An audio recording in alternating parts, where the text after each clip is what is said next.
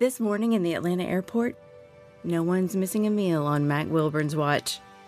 With 11 restaurants to serve passengers, he's got dining for every destination. And it all started when Mac talked with First Horizon Bank about opening a franchise in the airport. Now it's open for business and cleared for takeoff. First Horizon Bank. Let's find a way. Go to firsthorizon.com slash Mac. First Horizon Bank member FDIC. And joining us now is former Georgia Bulldog, friend of the show, NFL player, and just an all around good guy. Matt Stinchcomb, he joins us here in the locker room on the fan 680 93.7 FM. Stinch, we get to the college football quarter mark when you start looking at uh, where teams want to be. You don't want to be one of those teams that's 0 4, 1 and 3. Uh, you get to 4 0, you really start setting the table. Um, you talk about, you know, first with the Georgia Bulldogs, they get a chance to see a decent defense offense shouldn't scare them. The only thing I think makes this a game is if Georgia gets off to a slow start and there's some sloppiness. But even when they've been slow, they haven't been tremendously sloppy and they keep going north of 40 points. Yeah, well, so so basically, if, if Georgia plays the way that they've played in most games so far this week, this year, then uh, it could be a good game uh, because they've been kind of slow and they've played you know, kind of sloppy. I mean, not super sloppy, but sloppy enough to maybe keep it interesting. Um, this is definitely a, defense that can score on you. We've seen that. Uh, they've got you know decent linebacker play at Auburn. You nailed it. There's, there's not a lot of uh, offensive threats, um, at least not right now. They can't seem to figure out their passing game. 200 total yards of offense, mm. and they left some yards on the field last week versus A&M. I mean, there were some there were some throws that they they could have made.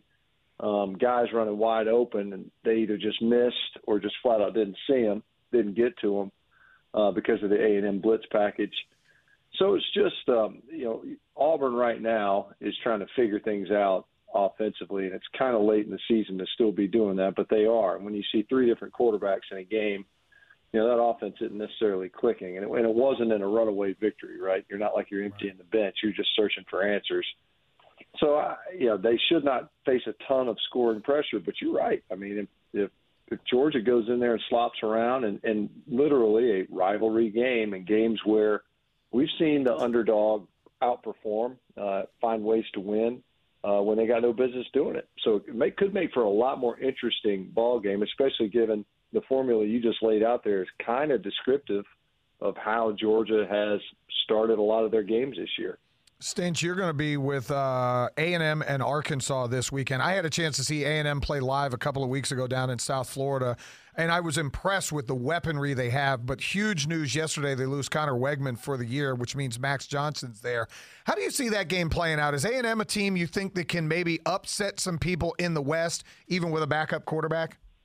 Yeah, yeah, and I don't really view Max Johnson as as much of a backup. Um, you know, Jimbo Fisher referenced it in the game. You know, the backup's got to be ready, and the word out of that whole summer camp coming into the season was that you know, the quarterback competition was we'll call it close, but I'm not sure from you know from what I understood that Johnson performed really well, but that Conner Weigman's got more runway in front of him, and so maybe you just lean that way and expect him to to make up ground early in the season.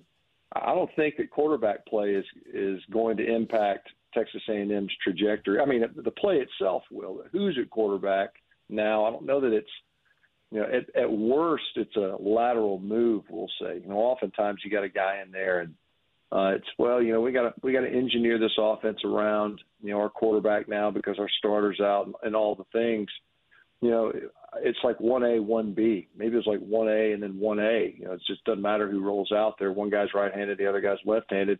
Johnson's mobile. He's not quite the runner that Weigman is, but I wouldn't say that it's appreciably different. And that offense looked a lot better uh, when Johnson got in there. Now, some of that's you know coming out of half. It's not just oh well, here's the new guy. Now all of a sudden the offense is clicking. Um, but I don't I don't think that A and M's prospects are impacted as much as maybe most teams would be this season, losing their starting quarterback because they kind of had two starters, I guess you could call it. But you know, the weaponry is you're right. You know, the guys out wide. If Evan Stewart's healthy, um, then they've got a shot. I mean, the Thomas kid in the red zone at six six. You know, you're not going to have many guys. I mean, I don't even care if you're rolling coverage; it just doesn't matter. Uh, he's he high points balls really well. It's just a really difficult. Um, it's a really difficult pass to defend with a target like that. Um, and you know they they're growing into a couple of the other positions, especially running back, where it's been kind of by committee, so they're helping the quarterback out. Something that Weigman didn't really get to enjoy for very long this season uh, is a running game to take some of the pressure off of him. They're throwing it more than anybody else in the conference per game, and I think that they'll probably have to continue versus you know an Arkansas team that's better than their record would tell you. And it, we'll see how healthy Arkansas is in this game. They haven't had Rocket Sanders for most of the year. He might be the best back in the conference. To piggyback off, piggyback off of that, uh, Stinch, is this a Jimbo Fisher offense when you were looking at the film, or is it a Bobby Petrino type offense? You, do you think that it's all about Bobby Petrino and Jimbo Fisher? It's hands off, or what do you see when you watch film? Yeah, I, I think. Well, I, you know, it's, it's you know, Joe. It's hard to be like, oh, well, you know, this is definitely so and so, right? because everybody's stealing from everybody, and you know, the, the good ones, uh, you know, the good ones are going to shape it around what they have. Um, but I will say that there's, you know, there's a couple of plays where you'll see them, and everybody, you know, folks will have it in there, but it's when they show up. So, you know, I even see some, you know, we were talking with Sam Pittman the other day, and he was talking about it. Um, but there's just plays that pop up that are kind of pet plays for certain play callers, and they just like it. Like, you know, I just, you know, this is a concept that I like, and one of them is they will go formation into the boundary and run. We would call it like bunch crunch or toss crunch or something. Right. Where you put a bunch formation into the boundary, and then th- those receivers are kind of crashing down, and you pull a couple of linemen or maybe a tight end from the from the core from the tackle box, and you create the alley, and it's just one on one with the safety or oftentimes a corner for your running back. And it's just and it's just this big pile of humanity in this small patch of grass, and you just see what happens and you know that's a that's like a Jim Chaney staple. How many times when he was at Georgia for for the listenership here did he run that play and then Nick Chubb just squirts out for you know 60 or 70 yards out of this big pile of who knows what and and A&M's running that. That's not a you don't see that out of them. They had it in there, I'm sure. I mean, it's not like it's new to them, but the fact that it emerges I think that's where it pops up, where it's like, look, everybody's got all this stuff. None of these concepts are like, oh, you know, I never, I never thought about that. I never thought to do that. Never seen that play before. But it's the fact that it makes it into the game plan, or that it makes it in, into the play call during the game, that you think, oh, you know who that is? You know, that's that's Chaney or somebody getting in somebody's ear, and uh, or pregame even, and just being like, you know, this is something that I like this week uh, versus these guys. So that's the cool part. So you see a little bit of. I think the long and short of it is you see a lot of everybody, but there's a lot of really good offensive minds when you think about it, piling into that Texas A&M play calling. Stinch, for me, I'm a little bit more on edge with Georgia this year because I think that if they have a slip up game in the regular season, if they lose, it may be the difference in them not getting in the playoff or not because of the strength of schedule. Uh, do you f- look at that the same way? Do you feel the same way? Is there any margin for error in this strength of schedule or in this schedule for Georgia? Do they have to run the regular season uh, and be perfect?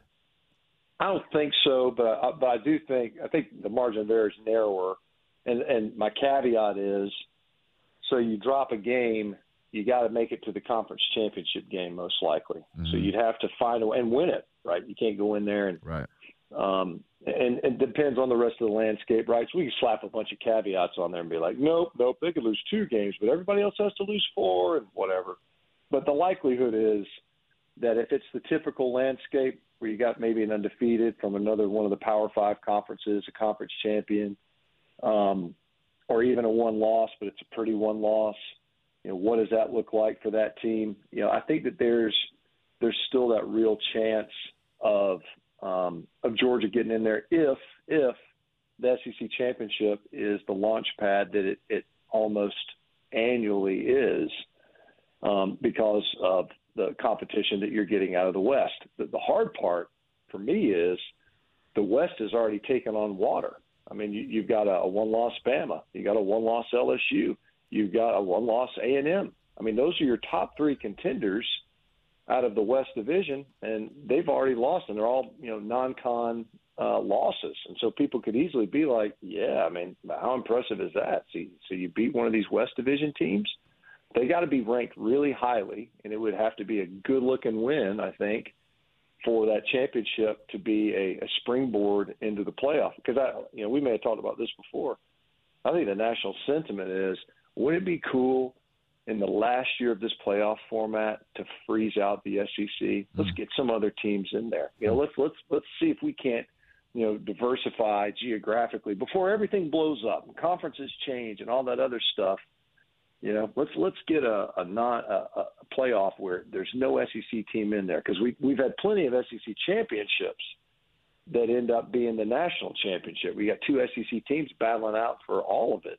You know, maybe one year we get none of them. I'm not I'm not sure that people would be, you know, I think they'd be fired up at that opportunity. There's three remaining undefeated teams in the SEC, and they all reside in the SEC the East. East. Yeah. Uh, Yeah. Georgia, Kentucky, and Missouri. Missouri and Kentucky, and I know you've had a chance to see Missouri up close.